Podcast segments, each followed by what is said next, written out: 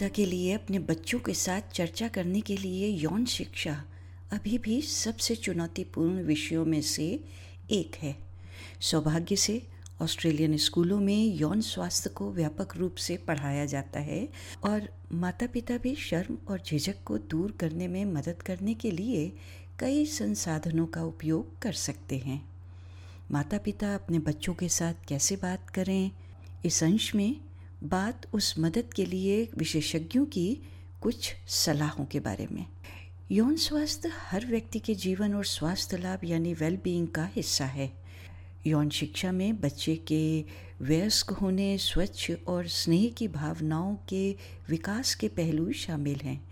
ये सकारात्मक और स्वस्थ संबंधों को बनाए रखने की आधारशिला भी है।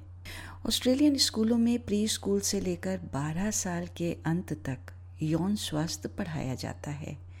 राष्ट्रीय पाठ्यक्रम बाल विकास सिद्धांत पर आधारित है, जो मानव के परिपक्व होने के शारीरिक, भावात्मक और मनोवैज्ञानिक चरणों पर विचार करता है। रेनी वेस्ट, एनएसडब्ल्यू शिक्षा विभाग में माध्यमिक शिक्षा सलाहकार हैं। वो कहती हैं कि ऑस्ट्रेलियन पाठ्यक्रम अंतर्राष्ट्रीय वैज्ञानिक मानकों के अनुसार तैयार किया गया है। It does follow the evidence of sexual development for children at different ages, and the resources are reflective of UNESCO's international guidance on sexuality education, which has been evaluated for decades to make sure that we're in line with what the concepts are and uh, what should be taught to make sure it's inclusive of all students within the classroom. Kindergarten में बच्चे शरीर के अंगों और उनके कार्यों के लिए सही नाम सीखकर शुरुआत करते हैं जैसे जैसे वे बड़े होते हैं वो और सीखते हैं। और जैसे जैसे छात्र किशोरों के रूप में अधिक समझदार होते हैं, उन्हें रिश्तों, सहमति और अंतरंगता के आसपास अधिक जटिल विषय पढ़ाए जाते हैं। सुश्री वेस्ट का कहना है कि विविधता और समावेश के समुदायों के मूल्यों को संतुलित करते हुए शिक्षक अपने स्कूल के सांस्कृतिक और धार्मिक संदर्भ में पाठ्यक्रम को अनुकूलित करते हैं।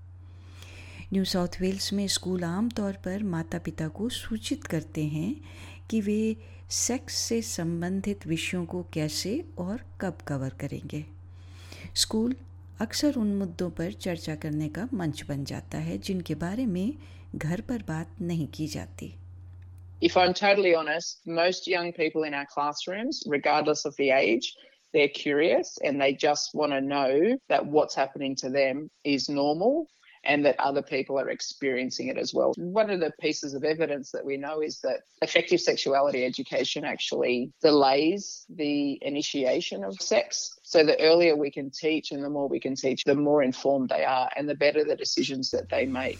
Kathy जमाइटिस एनएसडब्ल्यू शिक्षा विभाग के लिए माध्यमिक शिक्षार्थियों के लिए पाठ्यक्रम के निदेशक के रूप में भी काम करती हैं वो कहती हैं कि ये महत्वपूर्ण है कि माता पिता घर पर इसके बारे में बात करने के लिए एक सुरक्षित स्थान प्रदान करें।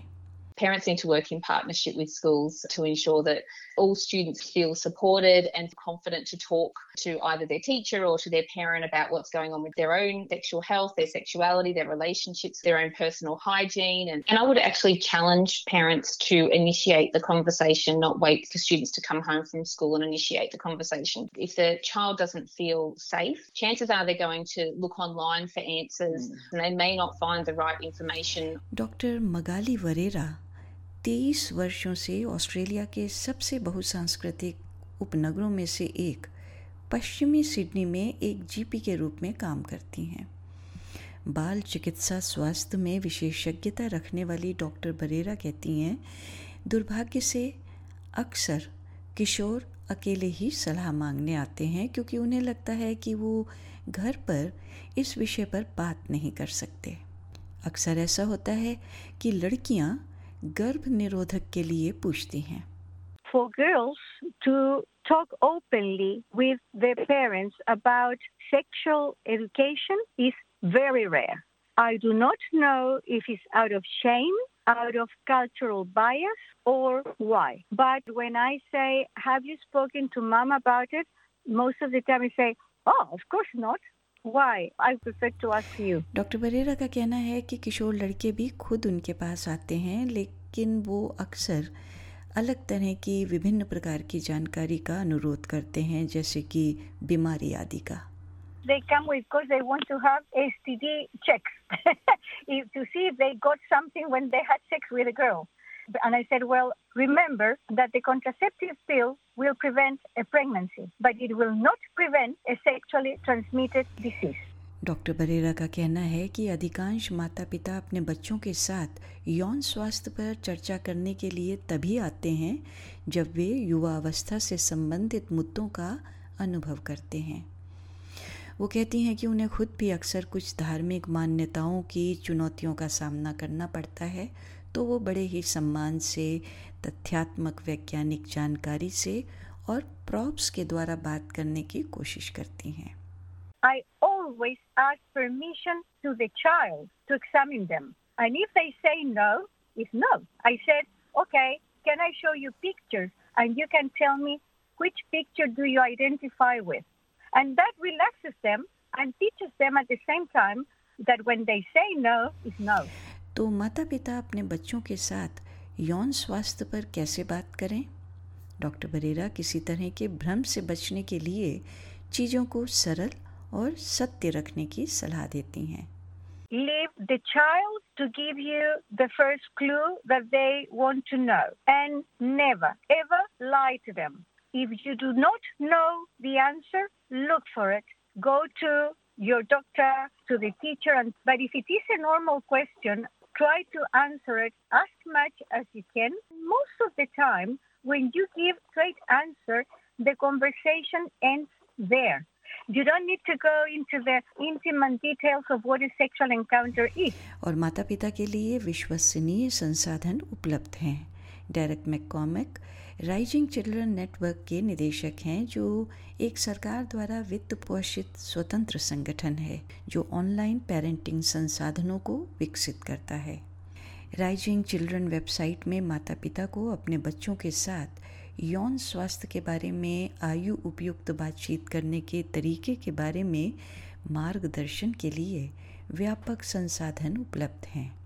श्री मैककॉमिक माता पिता को सलाह देते हैं कि वे पहले से ही इस जानकारी को हासिल कर कर स्वयं को तैयार करें For children up to the age of eight, they might want to know how girls' and boys' bodies are different, where babies come from, and those kinds of topics. And this is a good tip. They could start by asking their child what they know and what they think about those topics.